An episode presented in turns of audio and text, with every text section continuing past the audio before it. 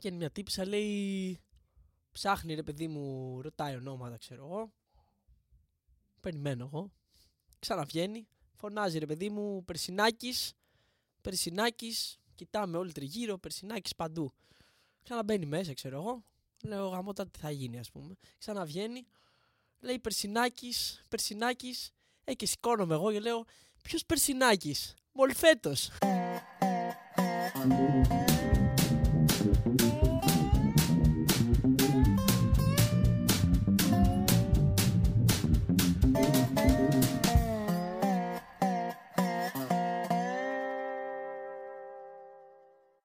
Καλησπέρα στα tech. Κάτσε ρε μαλάκα, γιατί; Να μου ξεκινήσεις την εκπομπή. Όχι. Αφού έχουμε. Ε, εντάξει, ό,τι θες. Τα αρχίδια από μένα. Λοιπόν,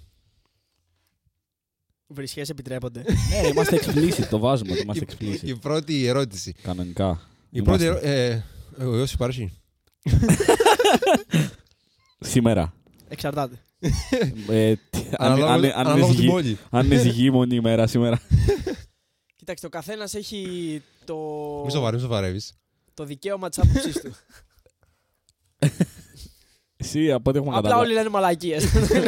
Αυτή είναι η Εν ουσία, τέλει, ρε εν παιδί. τέλει, εν τέλει.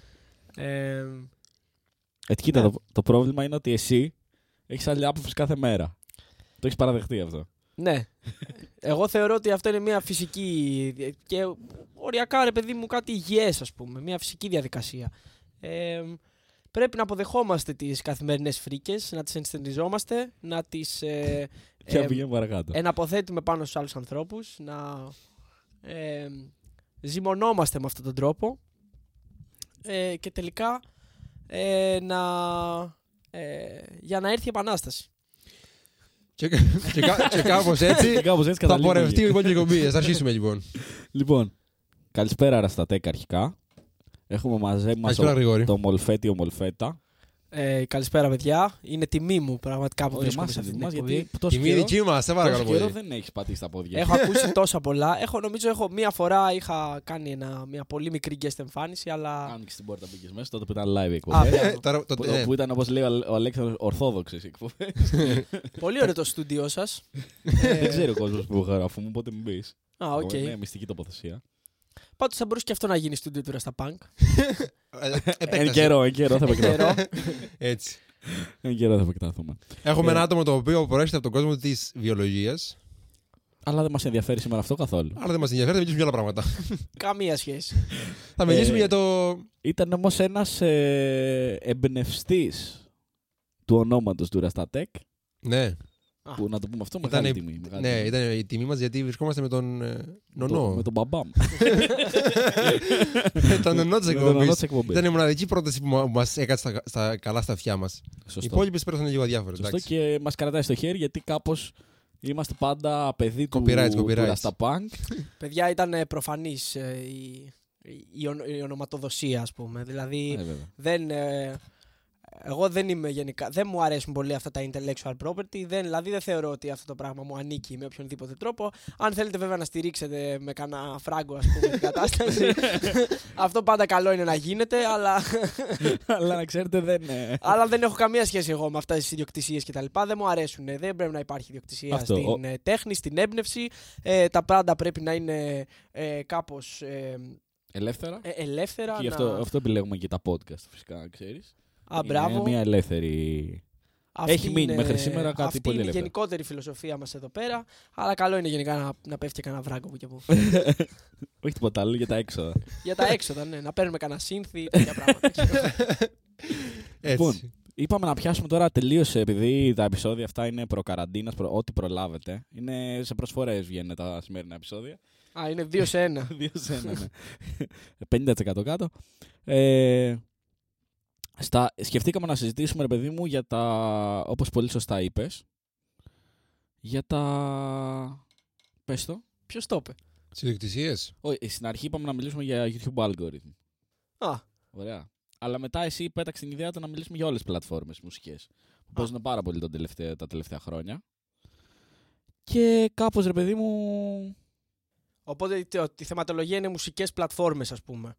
Μουσικές στις οποίες ο κόσμος ε, ανεβάζει μουσική και ο κόσμος ακούει μουσική. ναι.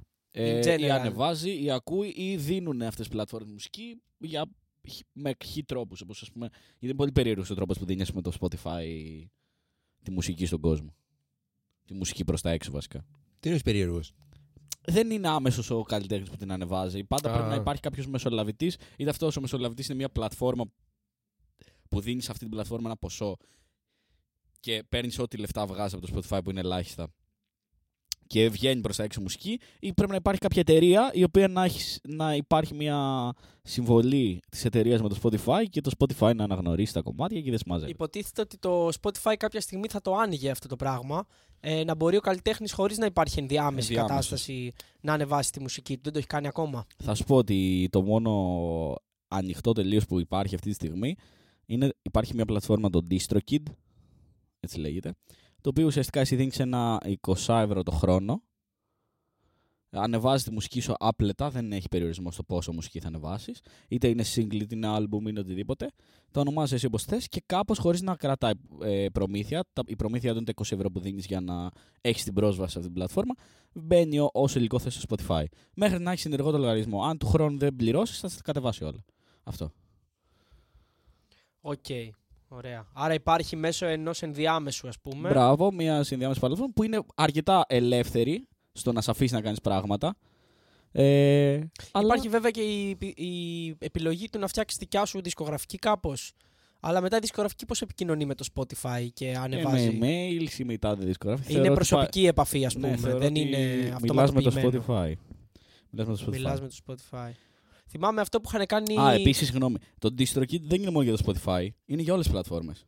Μμ. Δηλαδή, τη μουσική μπορείτε να ανεβάσει Apple Music, Amazon, ε, Spotify, TikTok. Να είναι τα τραγούδια στο TikTok, να τα κάνουν ε, βιντεάκια ο Χ και ο Ψ. Δεν ξέρω καν τι είναι το TikTok. Είναι ένα που. ε, Αυτό που μου λέει. Ναι, ναι. Υπάρχει μουσική μέσα και πατάς πάνω σε αυτή τη μουσική και κάνεις διάφορα βιντεάκια χορευτικά και δεν συμμαζεύεται. Θυμά... Έλεγα για αυτή την. ε, ε, δεν ξέρω αν το είχατε, το είχατε δει. Υπάρχει μια μπάντα που λέγεται Wolfpack ε, στην Αμερική. Ε, παίζουν έτσι funk, ε, ας πούμε, ξέρω εγώ, λίγο disco ίσως, ξέρω εγώ, κάπως έτσι. Funk soul disco έχουν προέρχονται από αυτό το γιο της Αμερικής. Ε, έχουν δικιά τους δισκογραφική εταιρεία, τη Wolf Records και είχαν ε, βγάλει ένα άλμπουμ κάπου το 12-13 το οποίο λεγόταν Sleepify και ήταν ένας κενός δίσκος, Silence. Αυτό, Silence ε, τελείως. Και είχαν είχαν κάνει πει στο, στο στο κοινό του να βάζουν το δίσκο απλά να παίζει στο repeat όλη τη νύχτα. Γιατί με, έτσι όπως λειτουργεί το Spotify, όσο πιο πο- περισσότερα plays παίρνεις, ε, ανάλογα σου δίνουν, κάνουν, κάνουν distribute και το revenue ας πούμε, που βγάζουν. Δηλαδή από αυτά που βγάζουν, ανάλογα με το πόσες φορές έχουν παίξει εσένα, σου δίνουν ένα ποσό. Και κατάφεραν τέλος πάντων να βγάλουν ένα αρκετά μεγάλο ποσό, έτσι ώστε να κάνουν fund ας πούμε, την τουρνέ τους οι Wolfpack. Ε, και ήταν ένας πολύ ωραίος τρόπος με τον οποίο κάπως ε, κορόιδεψαν ε, το Spotify και τον τρόπο που λειτουργούσε. Και ήταν και πολιτική κίνηση γιατί δεν το κάνανε ε, απλά και μόνο για να κοροϊδέψουν ας πούμε το Spotify. Ε, το κάνανε και σαν ε, ένα τρόπο διαμαρτυρίας για τον τρόπο με τον οποίο λειτουργεί. Δηλαδή ε, μέσως πλήρη σαφώς και αυτό που λέγανε και στις συνεντεύξεις με ένα περίεργο τρόπο ε, ήταν ότι το Spotify ε, ναι μεν πα- προσπαθεί να παρουσιάσει τον εαυτό του ε, ως ε, Αυτός που βοηθάει τους καλλιτέχνες με αυτός που, φαν. ναι, και... μπράβο, ε, μια εταιρεία η οποία ήρθε εδώ για να αλλάξει τελείως τα πράγματα και να βοηθήσει τους καλλιτέχνες κτλ. Αλλά στην πράξη τα έχει κάνει πλακάκια με τις δισκογραφικές εταιρείες. Τις μεγάλες, έτσι μιλάμε για τα μεγάλα κεφάλαια, δεν μιλάμε για την οποιαδήποτε δισκογραφική εταιρεία. Ναι, και δεν έχει δώσει τον χώρο που θ- θα έπρεπε, ας πούμε, στο να ε, ε, μπορέσει ένας καλλιτέχνης να ανεξαρτοποιηθεί και να βγάλει όντως φράγκα μέσω του Spotify. Εμ, και σε μια συνέντευξη του CEO του Spotify έχει πει ότι κάπως ναι, οκ, το έχει- έχει παραδεχτεί κάπως ότι αυτή είναι μια κατάσταση. Ε, αφού Αλλά- βγήκε, έχει παίξει διάντροπα πριν ένα χρόνο περίπου. Το είχαμε παίξει εμείς εδώ. Εγώ γιατί θυμάμαι ότι το είχαμε παίξει αυτό εδώ εμείς; Εγώ δεν το θυμάμαι. Ότι είχαμε πει αυτό για το Spotify. Είχαμε πει άλλα πράγματα. Τι Για είχατε το πει, ρε Spotify μάγκες; έχουμε ξαναπεί, αλλά όχι για τα τέτοιου είδους. Είχε πει ο CEO Είχαμε ότι πει για τιμές και αυτά. μην περιμένετε να βγάζετε μουσική κάθε τέσσερα χρόνια να πληρώνεστε κιόλας. Ναι. Τέλος πάντων. που δείχνει τι ποιόν άνθρωπος ναι, είναι. ναι, ναι, έτσι. δείχνει. Ε, σε μια άλλη συνέντευξή του που έχω δει εγώ, λέει κάπως ότι αυτό που θέλουμε να κάνουμε είναι ότι στην αρχή θέλουμε να κάνουμε expand, γι' αυτό κάνουμε κάπως, τα έχουμε ταχυμιάσει λίγο με τις ε, δισκογραφικές και έχουμε λίγο ε, κάπως επιθετική πολιτική, ρε παιδί μου, στο πώς, ε, ε, Δίνουμε στο μουσική πώς έξω. κάνουμε take over το market. Ναι. Ε, για να, έτσι ώστε να, να συγκεντρώσουμε όλο τον κόσμο σε μια πλατφόρμα και μετά να φτιάξουμε μια πιο ισόνομη κατα... μετά να, και καλά να φτιάξουμε μετά το music industry. Αλλά ε, IMO μαλακίες τώρα είναι αυτά ας πούμε. Ε, και καλό, καλό είναι γενικά να προφανώς και οργανώνεται η κατάσταση μέσω ε, ξέρεις, της ιδιωτικής πρωτοβουλίας, ε, εταιριών, startup που προσπαθούν κάπως να προτείνουν ένα καινούριο μοντέλο και η κατάσταση όντως γίνεται σιγά σιγά καλύτερη γιατί εντάξει, ε, αν μη τι άλλο το, το ίντερνετ σου δίνει τα εργαλεία για να σπάσεις αυτή τη συνένεση που υπήρχε παλιότερα, να σπάσεις ρε παιδί μου όλο το industry της μουσικής βιομηχανίας ε, ε, το οποίο ε, το οποίο ουσιαστικά κυκλοφορούσε την ε, μουσική, έκανε distribute τη μουσική μέχρι την εμφάνιση του ίντερνετ. Αλλά ίσως πρέπει μπορούμε να αρχίσουμε τουλάχιστον να σκεφτόμαστε το ότι μπορεί να υπάρχουν non-profit ας πούμε organizations τα οποία κάνουν την ίδια δουλειά που κάνει το Spotify ή το Bandcamp ας πούμε. Ναι. Το Bandcamp βέβαια είναι μια πολύ καλύτερη περίπτωση. Να σου πω όμως, ε, τι διαφορά έχει να ανεβάσει μια μπάντα το δίσκο της στο YouTube με να την ανεβάσει στο YouTube ο λογαριασμό της εταιρείας που τη βγάζει και στο Spotify. Τι διαφορές μπορεί να έχει; Και ποιος να υποφελείται πιο πολύ; Μα το θέμα είναι να μην υπάρχει ενδιάμεσο αρχικά. Το θέμα είναι να σπάσει τον ενδιάμεσο. Να μην υπάρχει δηλαδή να αυτή η μην υπάρχει εταιρεία. δισκογραφική; Ναι. Ή τέλος πάντων οι δισκογραφικές να αντικατασταθούν όχι από τις παραδοσιακές δισκογραφικές και τον τρόπο που δουλεύανε, αλλά από communities. Ε, communities καλλιτεχνών. Ε, αυτό έχει πολύ πιο πολύ νόημα. Γιατί κάπως εντάξει, ο καθένας να είναι μόνος του ένα νησάκι, ας πούμε, και να πρέπει να τα ανακαλύψει είναι πιο δύσκολο από το να υπάρχουν ρε παιδί Όπως μου. λειτουργούν κάπως- έτσι οι Fast Club Records, ας πούμε, που είναι ουσιαστικά ένα community psychedelic μπαντών. Ναι, που έχουν αυτοί μαζευτεί. υπάρχουν πάρα πολλές τέτοιες ρε παιδί Ναι. μου, ξέρω εγώ. Αλλά πάλι δισκογραφικές ονομάζονται. Οπότε, οπότε κάπως ο κόσμος μπερδεύεται λίγο η αλήθεια είναι. Ναι, εντάξει, όταν ε, λέμε για τις παραδοσιακές δισκογραφικές, ουσιαστικά μιλάμε για το μονοπόλιο ή το Sony, καρτέλ ακόμα καλύτερα. Ναι. Warner, Ε, Warner, Universal, ε, ε, Columbia. EMI. Ε, κάποιες έχουν συγχωνευτεί Α, ναι, τώρα ναι, και εγώ ναι. δεν θυμάμαι ακριβώς. ε. Η Warner είναι μία σίγουρα, η Universal είναι η άλλη σίγουρα, η τρίτη δεν θυμάμαι ποια είναι. Ε, δεν έχει πολύ σημασία. Ε, αυτές οι τρεις πάντως ελέγχουν το, την αγορά σε τεράστιο βαθμό εδώ και πάρα πολλά χρόνια. Και τη. Πώς το λένε. Τη, και εγχώριες αγορές, όχι μόνο την παγκόσμια και. τις Αμερικάνικες δηλαδή και πάει λέγοντας τα μεγάλα Ναι, ονόματα. λοιπόν, στη, μου- στην μουσική βιομηχανία, ας πούμε, ε, υπάρχει παραδοσιακά μία, ας πούμε, μεγάλη παγκόσμια, ε, ε, μία παγκόσμια elite καλλιτεχνών που κάπως βγάζει φράγκα από intellectual property, από, από τα πνευματικά, δηλαδή τα royalties που παίρνουν από, από οπουδήποτε ή από, δίσκ, από πώληση δίσκων ε, κτλ.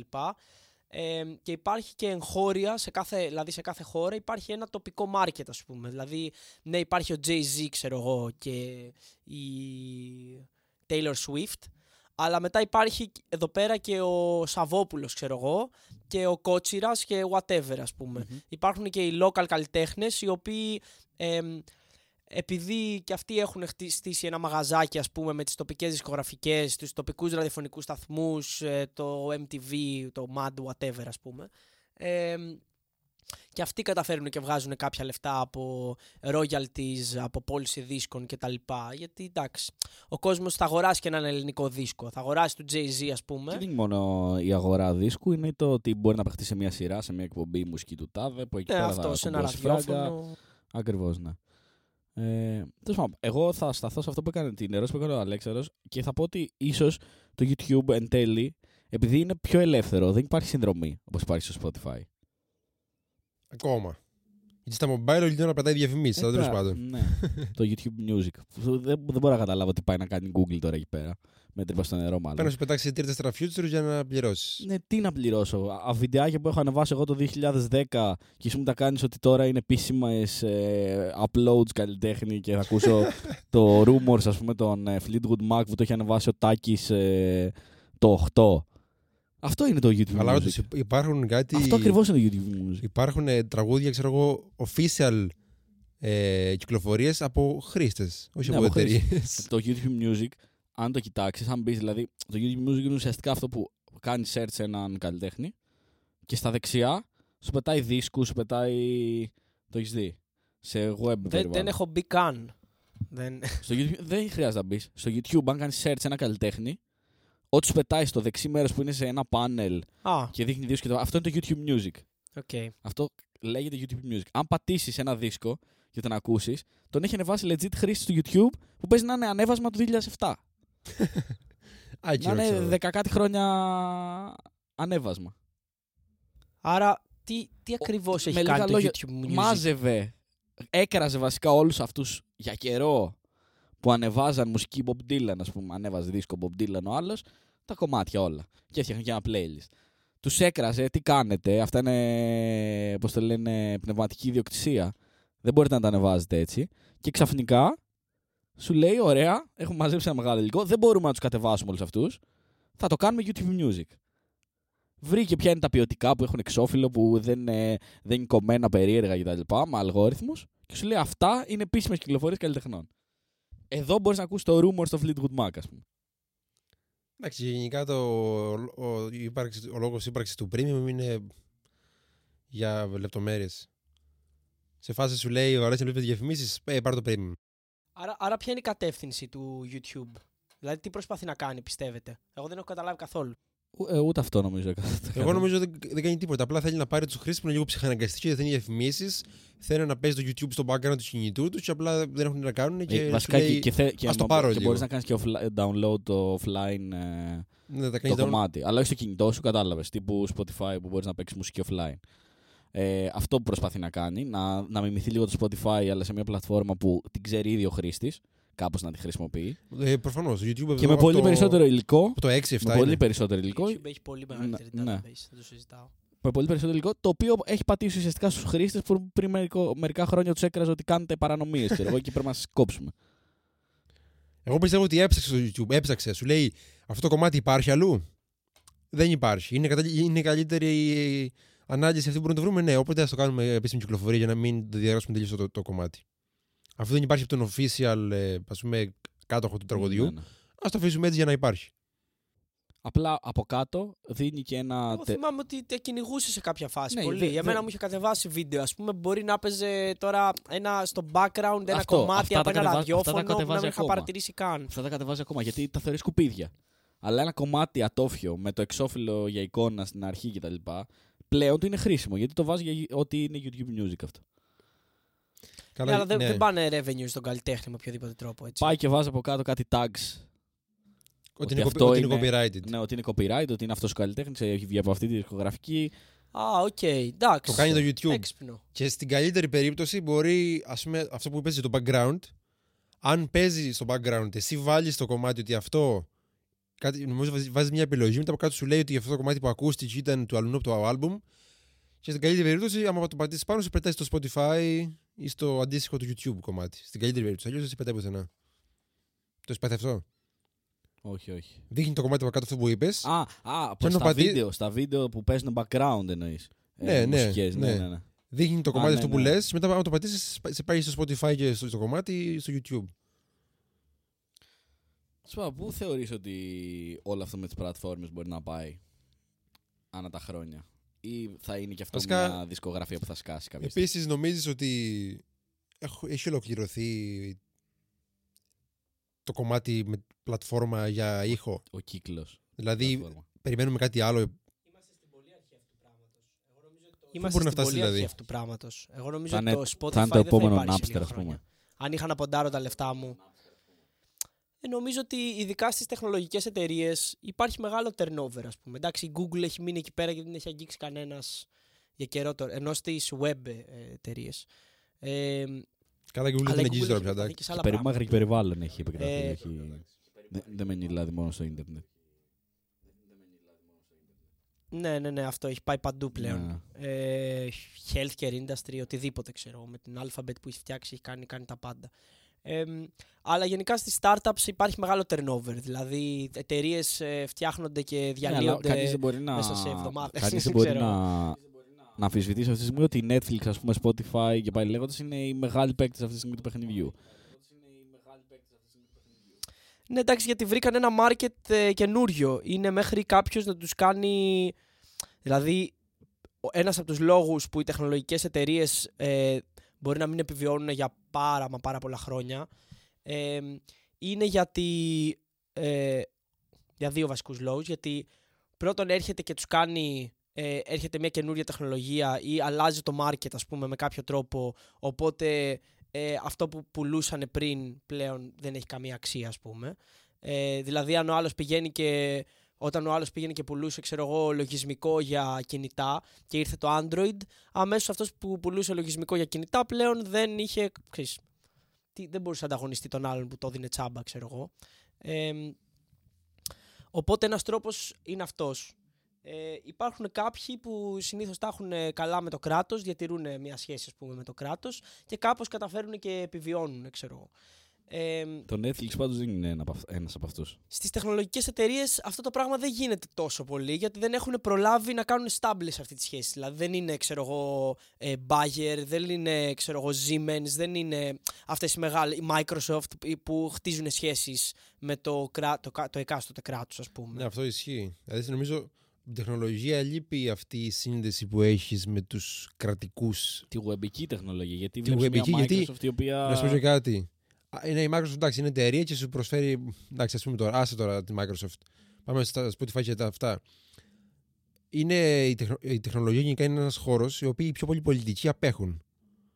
Γιατί δεν το κατανοούν. Ναι, δεν το κατανοούν. Οπότε δεν μπορούν να υπάρξουν αυτές οι σχέσεις πολύ κοντινές όπως ε, η Siemens ή όλα τα υπόλοιπα. Ναι, γιατί δεν είναι, δεν είναι διορθώστε με αν θέλετε να κάνω λάθος. ας πούμε. Α- Αυτή τη στιγμή οι ηλικίες που παίζουν στον πολιτικό χώρο παγκοσμίως, όχι μόνο στους μεγάλους παίκτες του πολιτικού χώρου, ε, δεν, δεν, η τεχνολογία για αυτούς δεν είναι κάτι χειροπιαστό, δεν είναι πετρέλαιο. Ότι ξέρεις, μετριέται. Ναι, ούτε έχουν το incentive να ασχοληθούν τόσο πολύ, ούτε μπαίνουν στον κόπο νομίζω αυτές οι εταιρείες να κάνουν τόσο lobbying όσο δεδομένο το έχουν, ας πούμε, όσο δεδομένο το έχει μια πετρελαϊκή εταιρεία. Ή όσο... Εντάξει, προφανέστα έχει αρχίσει να γίνεται lobbying και από αυτούς τους παίκτες, ξέρω εγώ. Ε, Διαφορετικό, Είναι αναπόφευκτο. εγώ θεωρώ. Δηλαδή, αυτή τη στιγμή το Netflix κοιτάει περισσότερο πώς θα διαχειριστεί δεδομένα, πώς θα ανοιγοκλίνει αυτό την κάνουλα των δεδομένων ε, προς, το, προς το κοινό, προς τον κόσμο, παρά να κάνει, ξέρω εγώ, πολιτική. Μα το Που ίντερνετ κάνει είναι, βέβαια είναι και πολιτική, ένα το πολύ πιο βλέπεις. χαοτικό περιβάλλον. Δηλαδή, πώς να σου πω, δεν, το, το κράτος μπορεί να σε βοηθήσει μέχρι ένα σημείο να έχεις, ας πούμε, το market, να ε, κάνεις τη... συμ- Δηλαδή, μια πετρελαϊκή εταιρεία, το κράτος θα το βοηθήσει να, κάνει, θα το βοηθήσει να ανοίξει regu- regulations. Ε, το, θα, άμα κάνει lobbying, το κράτος θα του μπορεί να κάνει κάποιες συμφωνίες το οποίο θα πρημοδοτήσει τη συγκεκριμένη εταιρεία κτλ. Μπορεί να πάρει κανένα έργο, να δώσει καμιά μίζα, ε, να, να αναθέσει το δημόσιο, ξέρω εγώ, κανένα έργο σε αυτόν. Σε μια εταιρεία όπως το Spotify, ας πούμε, μια startup webική, ας πούμε, τι, το κράτος με ποιο τρόπο ακριβώς να την πρημοδοτήσει, ξέρω εγώ. Είναι σε ένα πολύ πιο ελεύθερο περιβάλλον του ίντερνετ και πρέπει κάπως να την παλέψει εκεί πέρα και να βρει τρόπους να επιβιώσει μέσα σε αυτό το περιβάλλον. Ναι, που αυτό, αυτό, αυτό που βλέπω είναι ότι ο στόχος της είναι εν τέλει το πώς θα μαζέψουν και θα δώσουν καταβούληση δεδομένα. Εν τέλει. Δηλαδή αυτός είναι ο στόχος αυτή τη στιγμή. Μπορεί δηλαδή ο στόχος αργότερα να είναι και το lobbying, να είναι οι σχέσεις τους με τις εκάστοτε κυβερνήσεις. Αλλά αυτή τη στιγμή είναι τόσο ελεύθερα τα δεδομένα, όπως η πειρατεία, ας πούμε, για χρόνια, που ε, καταφέρνουν σιγά σιγά να τη μαζέψουν, να σου πω την αλήθεια. Με το πόσο εύκολο το έχουν κάνει να έχεις πρόσβαση σε Α, ναι, δεδομένα. σίγουρα. Δηλαδή σου λένε, «Α, εντάξει, λ- δώσε ένα εξάευρο ξέρω εγώ το μήνα και θα έχεις άπλετο. Θα σου δίνουμε εμείς όσα θες δεδομένα. Δεν χρειάζεται να μπαίνεις σε κόπους να κατεβάζεις, να ψάχνεις το ένα το άλλο. Ε, οπότε ψάχνουν τρόπους λίγο να, να, να φτιάξουν αυτή τη φάση και νομίζω ότι στην ατζέντα τους θα είναι αργότερα άλλα πράγματα. Ναι, θα δούμε. Όπως και να έχει, το, το industry αλλάζει. Ε, ριζι- δηλαδή είμαστε στην πολύ αρχή αυτού του πράγματος που ε, λέγεται ανεξαρτοποίηση των καλλιτεχνών. Εγώ θα έλεγα ότι ξεκινάει κάπου το 2005, κάνει τα πρώτα του βήματα και μετά το 2010 αρχίζει και παίρνει ουσιαστικά μπρος η όλη κατάσταση. Ε, και τα τελευταία 3-4 χρόνια αρχίζουμε να βλέπουμε αυτό το πράγμα να γίνεται πραγματικά ε, μαζικά, ρε παιδί μου. Όπου ο, ο κάθε καλλιτέχνης θα φτιάξει τη σελίδα του στο Bandcamp, ε, θα δώσει τη δυνατότητα στον άλλον, στον ακροατή, να επικοινωνήσει μαζί του άμεσα και χωρίς ενδιάμεσους, ας πούμε, μόνο με ένα commission, ας πούμε, που παίρνει το Bandcamp. Που να- κα- ούτε ο καλλιτέχνης ούτε ο, ο, κατα... ο, ο ενδιαφερόμενος βασικά το καταλαβαίνει ότι θα πάρει τον bank με το commission. Είναι και αυτό κάπως φιλοσοφία. Άλλο είναι να, να πληρώνεις το Spotify για να ακούς καλλιτέχνη. Και Άλλο άλλο είναι πληρώνεις τον να καλλιτέχνη. πληρώνεις τον καλλιτέχνη και να σου τραβάει ένα μικρό commission το Bandcamp. Είναι Ναι, τελείως εντάξει, διαφορετική. ευτυχώς είναι μικρό το commission του Bandcamp. Ένα. Δύο, είναι ωραία πλατφόρμα. Τρία, ε, κάνει και αυτό σήμερα, ας πούμε.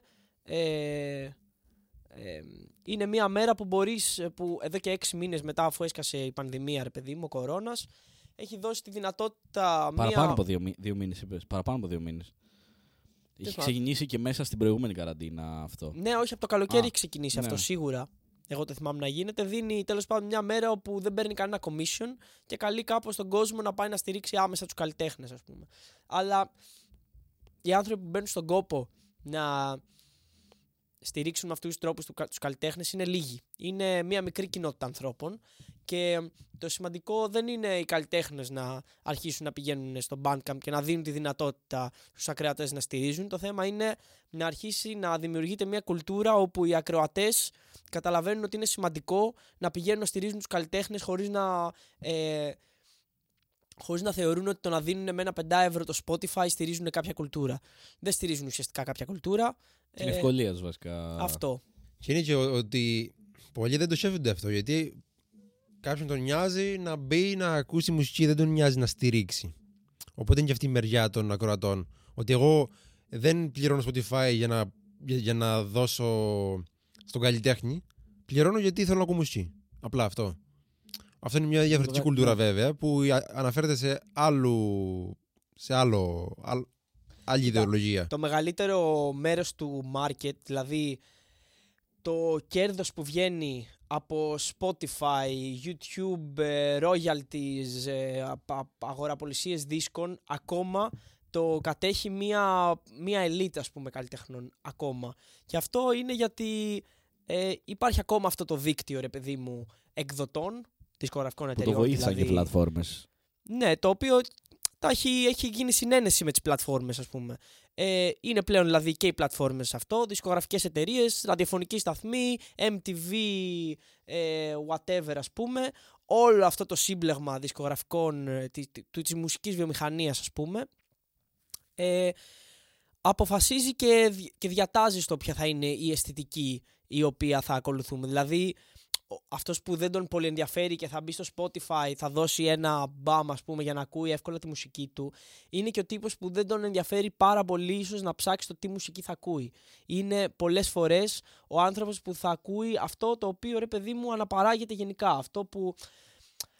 Γιατί, ρε παιδί μου, η δισκογραφική εταιρεία έχει κάνει, δίνει Πώς λέγεται, κα- έχει ένα συγκεκριμένο όνομα αυτή η διαδικασία, όπου πληρώνει τέλος πάντων το ραδιοφωνικό σταθμό να παίζει ένα συγκεκριμένο κομμάτι.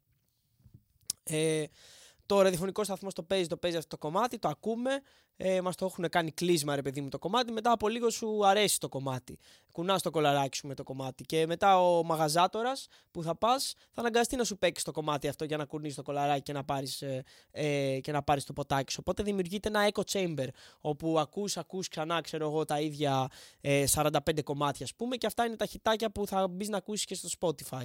Ε, οπότε κάπως με αυτόν τον τρόπο ε, ακόμα η μουσική βιομηχανία στέκεται καλά και ελέγχει το πού θα δώσεις τα λεφτά σου γιατί τελικά όταν εσύ μπεις στο Spotify ε, θα, θα πας να ακούσεις τα ίδια και τα ίδια.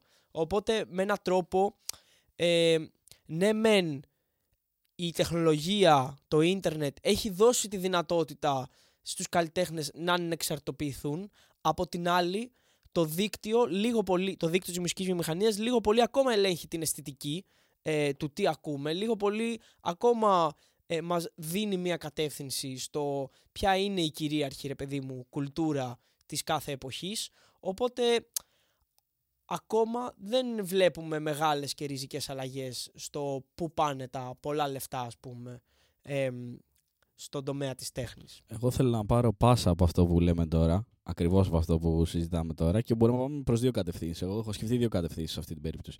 Και οι δύο έχουν να κάνουν με αλγορίθμους σε αυτές τις πλατφόρμες. Το ένα έχει να κάνει με το YouTube algorithm που συζητιέται πάρα πολύ και είπαμε ότι ας πούμε, από εκεί ξεκίνησε κάπως η ιδέα να κάνουμε αυτή τη συζήτηση. Και το YouTube algorithm κάπως έχει να κάνει με το πώς σκέπτονται οι βιομηχανίες και τα ραδιόφωνα, πώς συνεργάζονται οι βιομηχανίες και τα ραδιόφωνα.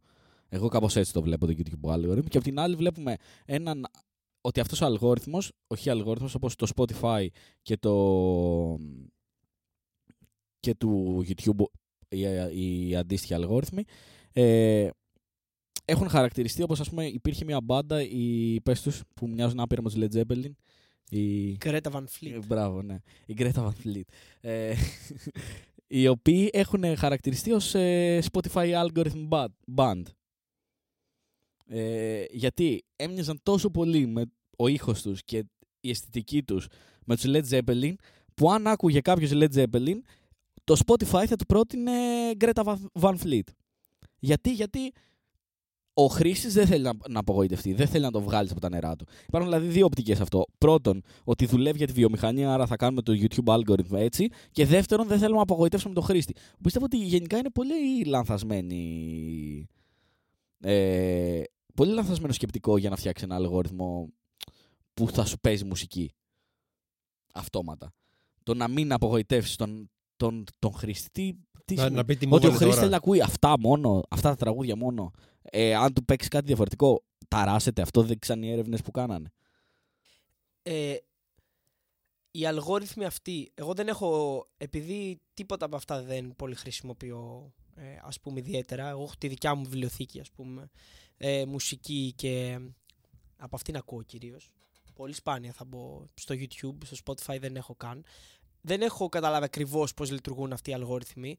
Ε, από αυτό που συ- ε, συμπεραίνω κάπως, που μαντεύω, είναι ότι τα data τους είναι το τι ακούει αυτός που ακούει Led Zeppelin, τι άκουσε μετά. Ε, Αυτοί που άκουσαν βασικά, παίρνει δεδομένα. αυτοί που άκουσαν Led Zeppelin, τι άλλο άκουσαν; Μμμ. Οπότε και εσύ που ακούς Led Zeppelin, αν πρέπει να σου πετάξει κάτι αυτόματα μετά, θα σου πετάξει κάτι το οποίο είναι. Ε, το άκουγαν και οι άλλοι που άκουγαν Led Zeppelin. Θα έλεγα ότι κάπως έτσι λειτουργούν. Ναι. Δεν νομίζω ότι κάνει ανάλυση. Ε, α- έχουν αλγορίθμους που κάνουν machine learning πάνω στα κομμάτια. Κάπως όμως και ναι, προσπαθούν έχει να να, κάνει ψάξουν, και ε, λίγο για- αυτό. Έχει να κάνει και λίγο αυτό. Εν μέρει έχει να κάνει και αυτό γιατί όταν είχα συζητήσει με κοινό γνωστό μας για τους Greta Van Fleet και μου είχε πει αυτό ότι είχαν βγει άρθρα, είχαν βγει στο Rolling Stones κτλ. που τους κράζανε για αυτό το πράγμα. Τους κράζανε εντός αγωγικών κάπως αναλύαν γιατί η Greta Van Fleet είναι αυτή που είναι, ξέρω εγώ. Ε, και λέγανε ότι είναι μια μπάντα του industry που φάνηκε κιόλας ότι είναι μια μπάντα του industry. Εξαφανίστηκε μέσα σε μια μέρα, ξέρω εγώ. Ε,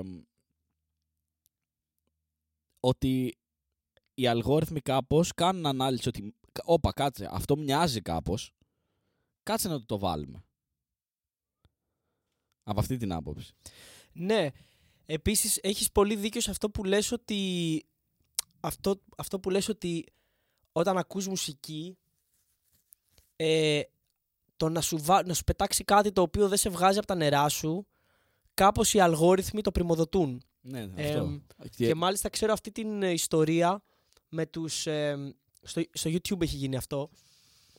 Επειδή πολλοί κόσμος βάζει μουσική για να δουλέψει, ρε παιδί μου, ψάχνει να βρει κάτι το οποίο, ξέρεις, δεν κάνει πολύ ε, θόρυβο, δεν έχει πολύ ένταση. Ε, ψάχνουν να βάλουν κάτι background, ρε παιδί μου, background μουσική. Και εμ, έχουν, υπάρχουν κάτι Ιαπωνέζοι καλλιτέχνες ε, δεκαετίας 90, ξέρω, 80-90, οι οποίοι τώρα παίζανε natural ambience, ας πούμε, ηχογραφήσεις πεδίου, πουλάκια, ε, ποτάμια, και βουνά, δεν ξέρω κι εγώ τι κατά. Ε, και από πάνω παίζανε, ξέρω εγώ, κάποιες λούπες, οι οποίες είναι τελείως ambient πράγμα, το αφήνεις στο background και δεν ενοχλεί κανέναν, είναι ό,τι πρέπει για δουλειά. Επειδή λοιπόν ε, οι άνθρωποι που τα ακούγανε αυτό το πράγμα κάνανε δουλειά, οπότε μπαίνανε στο να ακούσουν το δίσκο και δεν τον βγάζανε, τον αφήνανε και τον ακούγαν ολόκληρο. Οπότε το YouTube έλεγε, ο αλγόριθμος του YouTube έλεγε Α, αυτοί που το ακούνε αυτό πρέπει να το γουστάρουν πάρα πολύ για να μην το βγάζουν και να το ακούν ολόκληρο αυτό και για τόσες ώρες. Οπότε από εκεί που ήταν κάτι άκυροι καλλιτέχνες που δεν τους ήξερε κανείς πραγματικά, ξαφνικά το YouTube άρχισε να τους κάνει recommend σε όλο και περισσότερους ανθρώπους. Δηλαδή, ο Όχι, αλγο- καλά, είναι hype αυτό, άρα πρέπει να το παίξω. ναι, ναι, ναι, για να το ακούνε τόσοι άνθρωποι και να μένουν σε αυτό. ε, Δηλαδή να κάθονται και να μην βγαίνουν ε, και για τόσες ώρες, ξέρω εγώ, επειδή το ακούγαν οι άνθρωποι όταν κάνανε δουλειά. Ε, ο αλγόριθμος στο YouTube το πρημαδότησε full και ξαφνικά αυτοί γίνανε φίρμες, ας πούμε, από το πουθενά. Τώρα, πριν ένα χρόνο έγινε αυτό, ξέρω εγώ, δύο. Κάτι Japan Ambient καλλιτέχνες τώρα, έτσι. Τελείως άκυρο μιλάμε. που υπάρχει και ευρωπαϊκή και αμερικάνικη σκηνή πάνω σε αυτό, ξέρω εγώ, ήδη αρκετά γνωστή. Εν τω μεταξύ το φοβερό είναι ότι οι Ιαπωνέζοι έχουν ένα θέμα με την ambient. Ενώ έχουν γράψει πολύ. Υπάρχει, ξέρω εγώ, η Μιτόρη Τακάντα, είναι μια απίστευτη τύπη, ας πούμε. Ε, minimal experimental, έχει γράψει φοβερά πράγματα.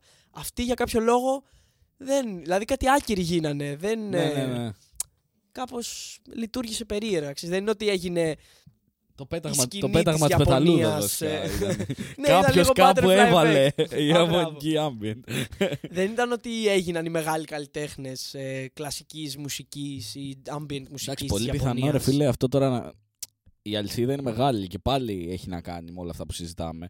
Κάποιος κάπου σε κάποιο άρθρο για να ανεβάσει το productivity σου είχε πετάξει το συγκεκριμένο δίσκο. Ναι, ναι, ναι, μπράβο, κάπως Ναι, έτσι. Το διαβάσανε μια μερίδα ατόμων, τον αφήσαν όλο γιατί όντως δουλεύανε και πήγε αλυσίδα. Τελείως random, ναι. Ναι. Ε, Οπότε θα γράψουμε ambient. η Ιαπωνική. Βάλε κανονικά, κάνε, γίνε πιο σκιστό και πάει λέγοντας. Όλα τα, όλα τα στερεότυπα. ambient, τώρα που είναι καραντίνα θα Κάλυψε κάτσω να γράψω ambient. Τελείωσε. Είσαι με τα καλά σου. Έχω γραφεί πεδίο από τον Θα μπαλκόνι. γίνουμε σου. φόρμα. Ηράκλειο. Όχι στην καραντίνα δεν κάνουν έργα. Με το που τελειώσει αρχίζουν. Καλά. ναι, ναι, ναι. Ναι, σωστό, το σωστό. Εγώ τώρα έχω πάλι την πολυκατοικία που πίσω μου κάνουν έργα. Εντάξει. Θα του Εντάξει, ηχογραφήσω. Ευκαιρία. Ευκαιρία είναι. Θα ηχογραφήσω τα- τις βρισιές των, ε, των εργατών. Πολύ, πολύ ενδιαφέρουσα συζήτηση πάντως. Έχει πάει πάρα πολύ καλά το όλο θέμα. Κάτσε να δω και πόση ώρα ηχογραφούμε, έτσι. Τώρα το Spotify δεν ξέρω ακριβώς τι κάνει με, το, με τον Το αλγόριθμο. Spotify σου έχει μια επιλογή. Ε, να σου βάζουμε κομμάτια που μοιάζουν όταν τελειώνει το κομμάτι που ακούς ή να σε αφήσουμε έτσι. Σε Α, ρωτάει. σε ρωτάει. Σε Έχει, έχει επιλογή στα settings. Αλήθεια. Τι λες ρε; Έχει on-off. Ψ. Θες να σου προτείνουμε κομμάτια εμείς ή δεν σε νοιάζει; Ε, λες εσύ, πρότεινε μου. δεν σου- Πρότεινε μου. Και άμα του πεις ότι δεν με νοιάζει, τι σου πετάει; Ό,τι να είναι, λογικά τα, χα- τα Σταματάει. χιτάκια. Λογικά, λογικά τα χιτάκια. Ε, είναι νομίζω, εγώ αν του, του το κόψεις αυτό, του κόψεις αυτόν τον αλγόριθμο, εκεί ξεκινάει το χάος. Δεν δεν θα θες να μπαίνεις μετά από εκεί πέρα. σε Όχι, καμία απλά πλατφόρμα. ξέρεις τι κάνει. Ε, ή σταματάει ή σου βάζει κομμάτια από τον ί- ίδιο δίσκο. Δηλαδή πάει στο next. Ενώ, ενώ αν έχεις την επιλογή on θα σου βάζει ένα άλλο κομμάτι άκυρο της ίδιας ακριβώς στα ίδια πράγματα. Γιατί, κα- γιατί καμιά φορά τα κομμάτια του δίσκου δεν μοιάζουν μεταξύ τους. Οπότε εσύ μπαίνεις στο Spotify, ξεκινάς και ακούς ένα κομμάτι και Όχι, μετά σε το δίσκο- Spotify. Σε δίσκο δεν σε κόβει ποτέ. Απλά ο επόμενος Αν δίσκος δεν που θα βα- παίξει. Ναι, αν δεν βάλει. Αν αρχίσεις ένα δίσκο και του πεις να σου προτείνει κομμάτια, μπο- ε, κάποια στιγμή θα σου, θα σου αλλάξει. Θα σε Ναι, πετάξει- μετά, το, θα- μετά το τέλος του δίσκου. Όχι, όχι. Θα σε πάει σε άλλο δίσκο. Μπορείς και στο επόμενο κομμάτι. Θα σε πάει σε αλλού. Θα σε πάει αλλού. Τι λες, ρε; Ναι, ρε, το ξέρω. Απίστευτο, όχι αυτό. Δηλαδή, άμα βάλεις. Α, Εκτό όχι, όχι. εκτός άμα, άμα πατήσεις το album. Εμένα μου έχει- εγώ επειδή Και το ακούω βάλεις. albums ακούω πάντα, όταν ακούω μουσική ακούω albums, δεν, ε, δεν ξέρω, έτσι βγάζει νόημα σε μένα. Αν όμως το ίδιο κομμάτι δεν το βάλει το βάλεις εκτός album, θα, σε- θα σε πετάξει σε άλλο κομμάτι, σε άλλο δίσκο. Αυτό γίνεται από την αναζήτηση. Αν έχεις ψάξει ένα κομμάτι αυτό καθ' αυτό. Ναι. Αυτό μου συμβαίνει στην αναζήτηση. Αλλά αν παίξεις δίσκο, αν δεν τελειώσει ο δίσκος, δεν σου βάζει άλλη μουσική. ναι, στο, δίσκο, στο album ναι. Όταν παίζεις album ναι. Οκ. Τέλος πάντων, ε, εγώ πιστεύω ότι μας έχουν κακομάθει, φίλε Άλεξ, αυτές οι πλατφόρμες κάπως. Δηλαδή, εγώ νιώθω ότι είμαι κακομαθημένος από το Netflix. Πλέον δηλαδή δεν υπάρχει περίπτωση να μπω στη διαδικασία να κατεβάσω κά- κάτι που θέλω να δω και να, Εγώ ακόμα εκεί είμαι. ακόμα και κατεβάζω να ψάξω ταινίες. υπο, υποτίτλους και. ε, Δεν πάτε να γαμηθείτε. Κάπως. Απλά σου πω κάτι. Στο Ε, νιώθω Netflix. κακομαθημένος πραγματικά. Δηλαδή δεν το, δεν το λέω και χαίρομαι που το λέω. Νιώθω κακομαθημένος. Νιώθω ότι αυτό θέλουν να πετύχουν, να σε κακομάθουν κάπως. Ε, και επειδή υπάρχει, έχω ένα TV box ας πούμε, που παίζει YouTube και Netflix και πάει λέγοντας, ε, έχει καταντήσει και η εύκολη λύση του τύπου όπως μάθαμε την παλιά παραδοσιακή τηλεόραση που βάζεις απλά κάτι και παίζει. Εγώ με νομίζω ότι μεγάλη ευκολία. Το Netflix έχει άλλο target group από το Spotify. Ε, το Netflix δεν έχει target group. Ε, στοχεύει οπουδήποτε. Όχι, έχει γιατί ε, οι ταινίες που βάζει ή οι σειρές που βάζει δεν είναι τώρα για ηλικιωμένο ζευγάρι. Δεν είναι για μικρά παιδιά γιατί έχει πολύ Έχει σεξ, να- πολύ βία, πολύ άσχημη γλώσσα. Ναι, οκ. Δηλαδή οι σειρές του είναι λίγο. Κάποιες- Δεν είναι, Κάποια Έχει στιγμή ένα δεν έπρεπε target να group. γίνει αυτό. 20 με 50 ένα Κάποια στιγμή target. δεν έπρεπε να γίνει αυτό. Ποιο; Ε, να υπάρχουν σκηνοθέτες κάπου σε ένα, σε ένα mainstream μέσο το οποίο θέλει να εκφραστούν 100% χωρίς να τους κόβει κάποιος παραγωγός. Ότι αυτό δεν γίνεται να το βάλεις. Απλά να σου πω διαφορά με το Spotify, ξέρεις ποιο είναι; Ότι στο Netflix μπορεί να αξίζει να κάνει σειρά. Γιατί σου κοστάρει ένα Netflix. Στη, σου κοστάρει ένα Netflix και πέφτει χρήμα. Γιατί μπε- μπαίνει το Netflix στη μέση. Ενώ το Spotify στην ουσία δεν μπαίνει στη μέση, είναι ο τελευταίος τροχός που εσύ θα Είναι- δημοσιοποιήσεις είναι κάτι. διαφορετική η, ο τρόπος που Ο τρόπος κάνε που σου- δουλειά, ας πούμε. Ναι. Για το Netflix θα κάνει, την- θα κάνει την παραγωγή, θα σε πληρώσει, θα πληρώσει τους σκηνοθέτε, θα πληρώσει τους ηθοποιούς, ενώ το Spotify δεν θα κάνει κάτι τέτοιο. Απλά θα δημοσιεύσεις τη λίστα σου. Έτσι δεν είναι. Ναι, έχουν πάρει πάνω τους τέτοια πράγματα. Έχουν δηλαδή το καθένα. Νομίζω ότι πλέον αναγκάζεται κιόλας. Δηλαδή το Netflix κατάλαβε, ε, βασικά οι υπόλοιποι κατάλαβαν ότι μπορούν να κάνουν. ε, δηλαδή δεν χρειάζεται όλοι να δίνουν το υλικό τους στο Netflix. Μπορεί ο καθένας να φτιάξει τη δικιά του φάση. Και αυτό γίνεται τώρα. Η Amazon έχει φτιάξει το Prime, η Disney φτιάχνει δικιά της φάση για να χωστάρει όλες τις ταινίες και θα τις τραβήξει από το Netflix σιγά σιγά. Οπότε ο καθένας. Σε έχει τραβήξει ήδη Σε νομίζω. έχει τραβήξει ήδη. Οπότε αναγκαστικά το Netflix είπε ότι okay, για να επιβιώσω εγώ σε αυτό το market Πρέπει να κάνω που όλοι θα παραγωγή. μου πάρουν. Ναι, αυτό. Πρέπει να κάνω εγώ τις δικές μου παραγωγές, να χωστάρω τουλάχιστον εγώ τις δικές μου παραγωγές, να Ναι. δίνω. Σωστό. στον Όπως το άλλο HBO κίνητρο, έκανε το έτσι. HBO Plus. Που... Μπράβο, ναι. Αλλά το HBO δεν είχε μπει όμως ποτέ. Α, είχε μπει. Το Breaking Bad HBO ήταν νομίζω.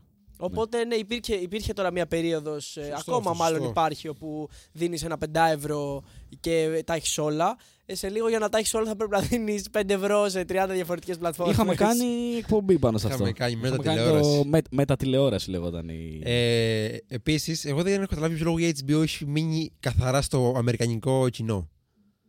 Για ποιο λόγο να μην επεκταθείς; Έχει Εγώ ήθελα σειράρες. Να το αναφέρω ώρα τώρα αυτό. Ε, το Έχει Netflix σειράρες. κάνει αντιπολίτευση. Εκτός ότι, ότι κάνει παραγωγές ε, ταινιών, κάνει και αντιπολίτευση. Είναι, θέλει να δείχνει αντιτραπικό, αλλά γιατί; Τι, τι συνειδητοποιεί δηλαδή ο δημοσιογραφικός κόσμος και ό- όλοι αυτοί. Ότι είναι αντιτραπικό γιατί υπάρχει μια τεράστια αγορά που είναι η αγορά της Κίνας. Που δεν συμπαθεί καθόλου τον Τραμπ. Οπότε τι θα κάνουμε, θα κράξουμε Τραμπ και την πολιτική του. Και θα πουλήσουμε στην Κίνα. Μα το Netflix βλέπεις. Netflix ε, Greece, Netflix ε, ε, Ισπανικό ας πούμε, Netflix ε, UK, Netflix ε, China, Netflix Japan.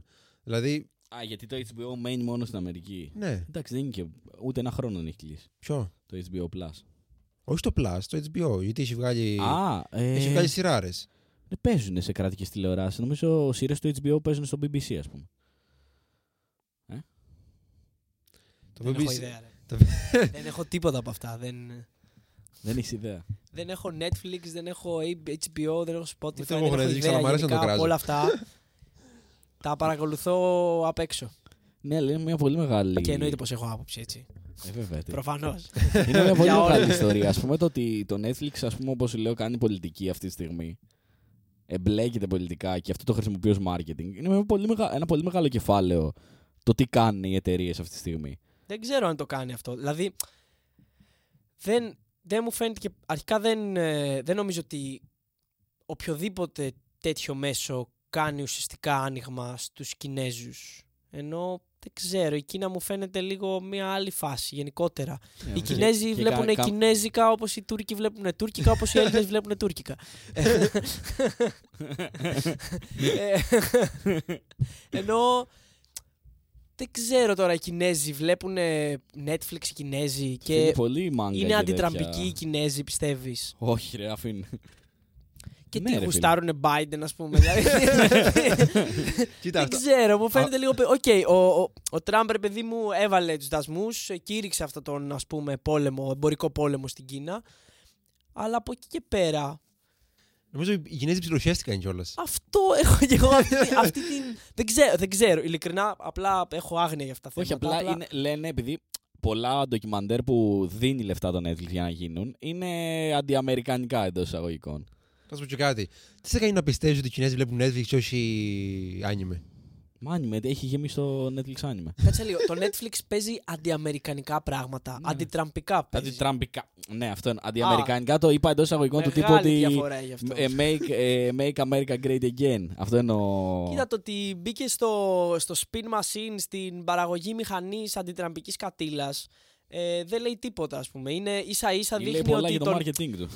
ίσα ίσα δείχνει το ότι είναι ένα ε, κομμάτι του βαθαίου κράτους της Αμερικής ε, αυτό το βαθύ κράτος το οποίο πολεμάει τον Τραμπ ας πούμε ε, όλα τα media ας πούμε ξέρω εγώ New York Times, Washington όλα τα, Ναι, ναι, ναι. όλα τα κοινότυπα media ρε παιδί μου ε, τα οποία έχουν κηρύξει πόλεμο στον Καλά κάνουν σε ένα βαθμό ενώ και αυτός ο τύπος είναι ένας ρατσιστής, ε, γλιώδης, ε, άθλιος τύπος που έχει φτιάξει τη δικιά του συνένεση αλλά μην ξεχνάμε τι είναι και η άλλη μπάντα, ας πούμε. Ενώ και η δημοκρατική όχι, όχι, δεν, δεν είναι ε, καλύτερη. Και προσωπικά, τώρα αλλάζει τελείως η συζήτηση. Δεν ξέρω τώρα γιατί μιλάμε για Αμερική. Αλλά Γιατί όχι; ο Τραμπ είναι. ε, εγώ τον βλέπω σαν ένα σύμπτωμα. Δεν τον βλέπω σαν ε, ή την αιτία, ας πούμε, Του κακού. ε, του, κακού. ναι, όχι, Βρίσκω ναι. ότι είναι ένα σύμπτωμα ε, μιας πολιτικής πολλών χρόνων, ας πούμε, ε, που ακολούθησε και ο Ομπάμα ε, και στήριξε και ο Ομπάμα και ε, σε όλα τα, με όλη την ας πούμε μαλακία του και τα λοιπά ε, σε κάποια πράγματα είναι debatable το ποιος έχει κάνει. Δηλαδή, εγώ, εγώ αισθάνομαι ότι με τον Τραμπ λίγο έχουμε ησυχάσει σε κάποια πράγματα. Ας πούμε. Από ποια άποψη; Δεν το περίμενα. Απ' την αυτό. άπο- ε, ότι έχει, έχει στρέψει λίγο την προσοχή στο κέντρο της Αμερικής, στο ιστορικό της Αμερικής. Δεν, ε, Α, ε, ο Ομπάμα ασχολιόταν με κάθε μαλακία που γινόταν στην Ναι. Αφρική, στη Σαουδική Αραβία κτλ. Άνοιγε πολέμους, δημιουργούσε πολύχρωμες επαναστάσεις, ας πούμε, που δεν γινόταν τίποτα. Ενώ τα είχαν γαμίσει όλα, είχαν επεκταθεί παντού οι Αμερικάνοι. Από τότε που βγήκε ο Τραμπ, έχει δημιουργήσει τόσα προβλήματα στο εσωτερικό της Αμερικής που ευτυχώς ασχολούνται με τα δικά τους και μας έχουν αφήσει όλους τους υπόλοιπους στην Α, ησυχία. Αυτό μας. εννοείς. Ναι, αυτό εννοώ. Στην ουσία δηλαδή, όχι στην ουσία. Αυτό που γίνεται πραγματικά είναι ότι επειδή αυτός είναι έτσι ένας λίγο όπως το πες ρατσιστής, όχι λίγο είναι, ε, με το που έγινε αυτό με τον... Ε, πώς τον λέγανε, που Ο άρχισε Floyd. Το με, Miller. με, με το Floyd, ναι, απλά η Αμερική διαλύθηκε. Σε φάση από άκρη σε άκρη, σε κάθε πολιτεία, ε, ξύλο, επαναστάσεις, οπότε κάπως, ναι, αυτό που λες ότι ασχολούνται με τα δικά τους, είναι οκ. Όταν, η, χω- όταν η χώρα σου Ναι. έχει γίνει Εν τέλει όμως όλες οι χώρε. πεδίο μάχης, Όλες οι χώρες αυτή τη στιγμή με τα δικά τους δεν ασχολούνται. Ενώ ότι η κατάσταση σε όλα τα πάνω κάτω τα γιατί εσωτερικά ο- δεν ασχολούνται με τα έχουν δικά φτάσει τους. στο peak. Εγώ νομίζω ότι ο κόσμος μας σε σχέση με πριν πέντε χρόνια ε, εξαρτάται όλο και λιγότερο από την Αμερική. Ναι, αλλά υπάρχουν Και- μεγάλα προβλήματα στο εσωτερικό. Δηλαδή οι χώρες αρχίζουν και το βλέπουν. Της Βλέπε. Αμερικής. Ε, Της όχι, Αμερικής. όχι μόνο της Αμερικής. Παντού. Ε, βλέπε η Ιταλία, ας πούμε, τώρα ότι πάλι υπάρχουν εξεγέρσει που δεν είναι μόνο για το lockdown. Εντάξει, τώρα μην πιάσουμε τα υπόβαθρο. προβλήματα που έχει κάθε χώρα, ας πούμε. Ναι, στον απλά κόσμο. θέλω να σου πω ότι εν τέλει κάπως εκεί πάει η φάση. σω να μην είναι αυτό με τον Τραμπ. Και αν, αν ήταν αλλιώς τα πράγματα, ίσως το Τραμπ να ήταν αλλιώς. Αυτό θέλω να σου πω. Τέλος πάντων, ναι, τώρα ανοίξαμε θεωρητική κουβέντα μεγάλη, ας πούμε. Δε, τώρα τι να, τι να πρωτοκουβεντιάσεις, ας πούμε, για όλη αυτή την κατάσταση που ζούμε. Γάμισέ τα. δεν Το ξέρω. Spotify. Πάμε πίσω στα απλά, ξέρω εγώ. Τέχνη, Spotify, HBO. Είναι πιο. Εγώ Φε- θέλω Φαι- να- Φαίνεται απλά, δεν είναι. Δεν είναι απλά, ρε παιδί μου, αλλά τώρα μπροστά στο να πιάσεις να συζητήσεις τι είναι καλύτερο, ας πούμε, το βαθύ κράτος των Democrats, ας πούμε, ή ο Τραμπ και οι τρελοί Ρεπουμπλικάνοι. Ε, γάμισέ τα. Ε, Δηλαδή, εγώ δεν έχω καταλήξει. Βλέπω ότι είναι μπρος γκρεμός και πίσω ρέμα. Γενικά η κατάσταση Γενικά η είναι μπρος Αμερική γκρεμός. βασικά είναι μπρος και Όλη η κοινωνική κατάσταση είναι μπρος γκρεμός και πίσω ρέμα. Και το βασικό πρόβλημα είναι ότι είναι μπρος γκρεμό. Ότι πάντα είμαστε μπροστά σε ένα δίλημα όπου είναι ο- να επιλέξετε ανάμεσα σε σκατά, ας πούμε. δεν, δεν, υ- δεν υπάρχει. Είναι από τα 80s και μετά και από πιο πριν ζούμε αυτό το πράγμα το. Ε, ε, κάπως ότι αυτό το, δεν υπάρχει άλλη πολιτική. Αυτό είναι το, το δεδομένο. Ε, και ρουφήξτε τον, ξέρω. Αυτό και οποιαδήποτε εναλλακτική πρόταση ε, δεν είναι ουτοπική, ξέρω εγώ, κάπως. Ναι, ναι, ναι. Ωραία, να... τι θέλει, θέλω να κλείσουμε σιγά σιγά. Καλά πήγε, πόση ώρα μιλάμε; Εδώ, εδώ, που, εδώ που φτάσαμε δεν νομίζω. ε, Μιλάμε ξέρω 50, πού πάει 50 από λεπτά, εκεί πέρα. 50 λεπτά μιλάμε. Νομίζω εντάξει. εδώ που έχει φτάσει- έχει φτάσει η κουβέντα δεν δεν μπορούμε να κάνουμε πισωγύρισμα. Πρέπει Ναι, δεν μπορεί πρέπει πού να το πας; στο κλείσουμε. Spotify, πρέπει να πας τώρα. Τώρα ξανά στο Spotify τώρα. Ε, Ναι, τώρα δεν πάει ξανά πας Spotify. Ή να, να, ένα απόσταγμα να, να κρατήσουμε, ας πούμε, από όλη αυτή Βγάλε την εσύ το κατάσταση. απόσταγμα ως καλεσμένος εδώ πέρα. Λοιπόν, εγώ θα έλεγα το απόσταγμα είναι ε, ότι το Bandcamp είναι μια καλή λύση αυτή τη στιγμή για να στηρίζουμε καλύτερα. Βασικά, η ουσία είναι να στηρίζουμε την τέχνη. Δηλαδή να πηγαίνουμε στα live να στηρίζουμε τους καλλιτέχνες, να αγοράζουμε ένα συντάκι, να αγοράζουμε μια μπλούζα, να στηρίζουμε τους καλλιτέχνες οι οποίοι για μας είναι σημαντικοί Ναι, ε, σε τοπικό επίπεδο, σε...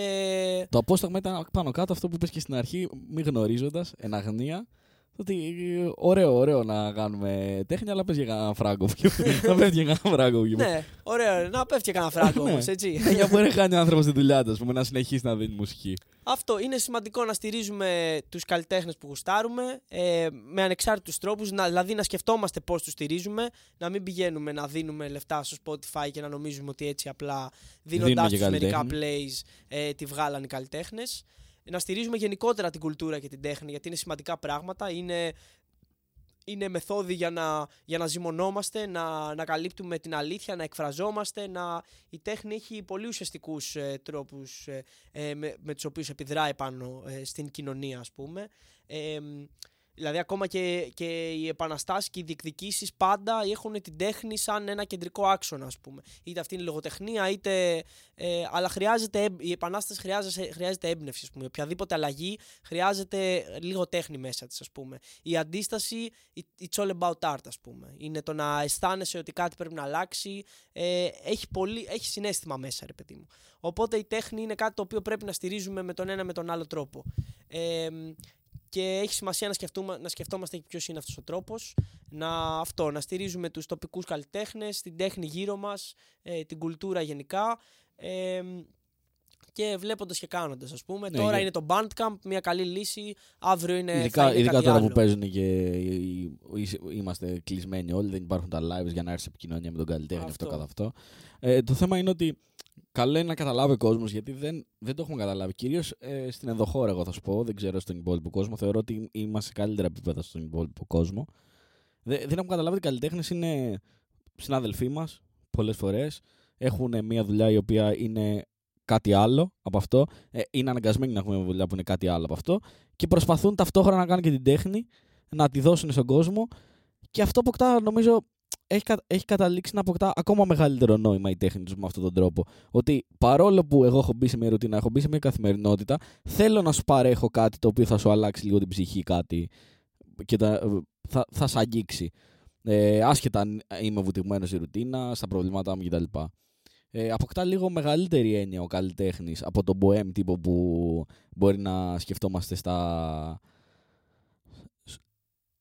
Παράδειγμα, ποιητέ beat, του beating κινήματος και δεν συμμαζεύεται που ήταν πάντα απόμακροι και αυτό καθ' αυτό κάνανε και πι- πίναν αλκοόλ μόνο για ναρκωτικά και γράφαν ποίηματα. Καλά, είναι τελικά οι μεγάλοι καλλιτέχνες, γενικά οι μεγάλοι άνθρωποι, ό,τι κάνανε, το κάνανε και δεν τους ενδιαφέρει, δεν, δι- δεν τους ενδιαφέρει το κέρδος, ας πούμε, στην τελική. Καλό είναι απλά να φτιάχνουμε κάποιες δομές για να μπορούμε να συντηρούμε αυτές τις καταστάσεις. Να δημιουργούμε δηλαδή ε, ε, μια κατάσταση στην οποία είναι, ε, δίνουμε περισσότερο θάρρος σε ανθρώπους να δοκιμάσουν πράγματα, να κάνουν πράγματα έτσι ώστε να έχουμε και όλο περισσότερους ανθρώπους που θα καταφέρουν να εκφράζονται και που θα γίνονται αντιληπτοί και θα, ε, οι ιδέες τους και η δημιουργία τους κάπως θα μεταφέρεται και θα ε, γίνεται κτήμα όλων, ξέρω. Ε, αυτή είναι η γενική ιδέα, μάλλον.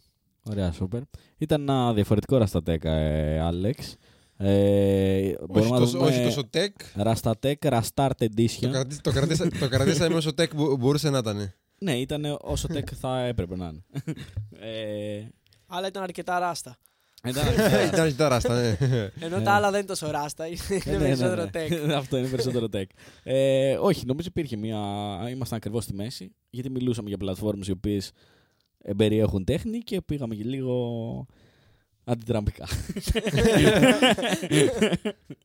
Αυτά. Λοιπόν, Ε, να ελπίζω. ακούτε στα punk, ε. Ράστα Punk να ακούνε 96 και 7 το λέμε σε πολλές εκπομπές. Και ακόμα και τώρα που είμαστε podcast. Εγώ το λέω για τη συζήτηση που κάναμε. Το πιο σημαντικό δεν είναι να ακούτε Spotify, είναι να ακούτε στα punk. Α, αν, αν παίζει. Αν παίζει. Αν δεν παίζει, Όχι, βάλτε από, από, Spotify. από εδώ και πέρα, παιδιά, θα παίζει. Ε, Είμαστε σε πολύ καλό επίπεδο. Ναι, τώρα θα έρθει και το καινούριο site. ε. Καινούριο site. Πρώτη εδώ το μάθατε. εδώ, εδώ Πρώτη- το μάθατε. πρώτη Τώρα εδώ. αυτό φτιάχνουμε μέσα. Ε, ναι. Θέλω να μου δώσετε τέτοιο. Ε, εικόνα εκπομπής Έχουμε για να το, να το βέβαια. ανεβάσουμε Θα στο το site. φτιάξουμε. Ωραία. Οπότε βλέπουμε. Προτίθεται κι άλλη μια πλατφόρμα για να ακούτε τις εκπομπές μας. Σιγά σιγά, επειδή έχουν μεγάλες βλέψεις, ο Κωσφίδη έχει πολύ μεγάλες βλέψεις για όλα αυτά. για το να ανεβαίνει υλικό online για τον κόσμος. Funkwhale. Funkwhale. Funwell. Funwell. Αυτό λέ- Funkwhale. μόνο- μόνο- Μόνο το λέει μέχρι στιγμής. Δεν το έχουμε δει. ε, όχι, ε, λοιπόν, να κάτι το οποίο δεν είπαμε και αξίζει να είναι ωραίο για κλείσιμο, Ωραία, ρε παιδί ωραία. μου. Λοιπόν, το Funkwhale είναι ε, αυτό που εκεί που θα ήθελα ας πούμε να φτάσουμε. Είναι δηλαδή μια κοινότητα ανοιχτού, ανοιχτών προτύπων, ανοιχτού λογισμικού, η οποία παρέχει ε, ένα framework το οποίο το στείνεις εσύ locally. Έχει χωστάρει και αυτή ρε παιδί μου. Δηλαδή, εγώ τώρα μέσα έφτιαξα ένα account στο οποίο μπορώ να ανεβάζω τη μουσική μου, ξέρω εγώ. Σου δίνει ένα όριο μέχρι τα 3 GB, αλλά είναι ακόμα σε πιλωτικό version. Είναι ακόμα στην πολύ αρχή του. Δηλαδή, είμαστε στο version 0,2 για να Γενικότερα καταλάβετε. το project δηλαδή είναι σε πιλωτικό.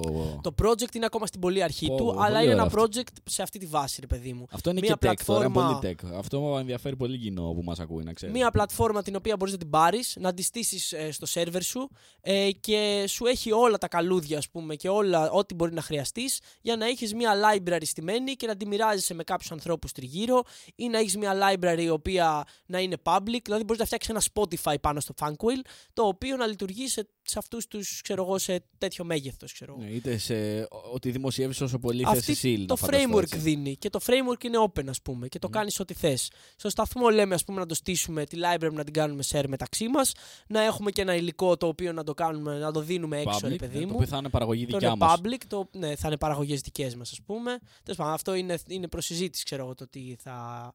Γιατί και μια εκπομπή που παίζει κομμάτια άλλων καλλιτεχνών ε, θα την χωστάρουμε μάλλον εμείς. Οπότε παίρνουμε την πρωτοβουλία να κάνουμε host υλικό το οποίο τυπικά Είναι έχει... σε- Είναι, είναι, Δικαιώματα. ναι, δεν έχουμε τα πνευματικά δικαιώματα. Είναι τέλος πάντων proprietary. Ε, αλλά ναι, Funkwhale φαίνεται να είναι μια καλή προσπάθεια, να είναι μια καλή κοινότητα ας πούμε. Ε, και νομίζω ότι το μέλλον, δηλαδή κάποτε ίσως να καταλήξουμε σε κάτι τύπου Spotify ή Bandcamp, το οποίο όμως να μην το τρέχει μια εταιρεία η οποία βγάζει revenue από πίσω, Να τρέχει αλλά ο να κόσμος ο τρέχουν ίδιος. communities, ναι. Ε, ενδεχομένως και που πληρώνονται, έτσι. Δηλαδή, το ότι στείνεις μια κερδοσκοπική εταιρεία δεν σημαίνει ότι οι άνθρωποι που δουλεύουν αυτοί και κάνουν το σύστημα administration, συντηρούν τους servers το ένα και το άλλο, μπορούν να πληρώνονται με κάποιο τρόπο. Αλλά το θέμα είναι η εταιρεία να μην, ε, Κερδοσκοπικά. να μην, κερδοσκοπ... να μην έχει αυτόν τον στόχο. ρε Ναι, παιδί και μου. από, ας πούμε εν τέλει, αν το δεις έτσι, και οι υπάλληλοι της εταιρείας είναι και οι ίδιοι καλλιτέχνες που θα παίρνουν τα χρήματά τους αντίστοιχα, ξέρω εγώ. Αυτό, αυτό. Τελικά τέτοιες προσπάθειες είναι τα, είναι τα κέντρα κουλτούρας, ρε παιδί μου. Δηλαδή και στα ραδιόφωνα, αν δεις, ε, τα μόνα ρα- τα ραδιόφωνα στον πλανήτη τα οποία παράγουν κουλτούρα, έχουν κάτι να πούν, ας πούμε, ε, δίνουν χώρο σε καλλιτέχνες ωραίους κτλ. Είναι public όλα. Είναι ε, δηλαδή ραδιόφωνα τα οποία δεν στοχεύουν στο κέρδος. Δεν πρέπει να παίξουν το τάδε κομμάτι για να ακουστεί η τάδε διαφήμιση για να, ε, για να Και είναι τους δώσει ακαδη- ακαδημαϊκά κυρίως ραδιόφωνα, δηλαδή όχι, σε μω, μεγάλο είναι, βαθμό. είναι public, είναι το, είναι το BBC, ξέρω εγώ. Είναι Α, το, εννοείς είναι ναι, το είναι- NPR. είναι- ναι, είναι, Απλά το KEXP είναι academic. ε, το KEXP και αυτό δημόσιο είναι. Ε, ναι, είναι του Πανεπιστημίου του Seattle, νομίζω. Α, οκ, ναι. Τέλος πάντων, academic είναι ίσον δημόσιο ναι, πολλές ίσως δημόσιο. φορές. Ναι, ναι, ναι. Ε, Ρασταπάνκ. Θα πάμε δημόσιο πάντα. Ε, αποσκοπούμε να, να ακουστούμε σε όλη την ενδοχώρα, τουλάχιστον. ε, Καλό, καλό. λοιπόν, ελάτε, αφήστε τα λεφτά σας. Τώρα Έχουμε μπύρες. έχουμε μπύρες. πολύ ωραία, πολύ ωραία. Λοιπόν, Αυτά. ε, ελπίζουμε να καταφέρουμε να βγάλουμε και κάτι μες στην καραντίνα. Θα το προσπαθήσουμε. Όλα παίζονται, όλα παίζονται. Όλα, όλα. Έγινε. Ευχαριστούμε πολύ για την ε, Όχι, ε, εμείς ευχαριστούμε. φιλοξενία. Ωραία, πολύ ωραία συζήτηση. Πολύ Να είστε ωραία καλά, συζήτηση. παιδιά. Κάτι, κάτι διαφορετικό. Και κάτι Κάτι διαφορετικό. διαφορετικό.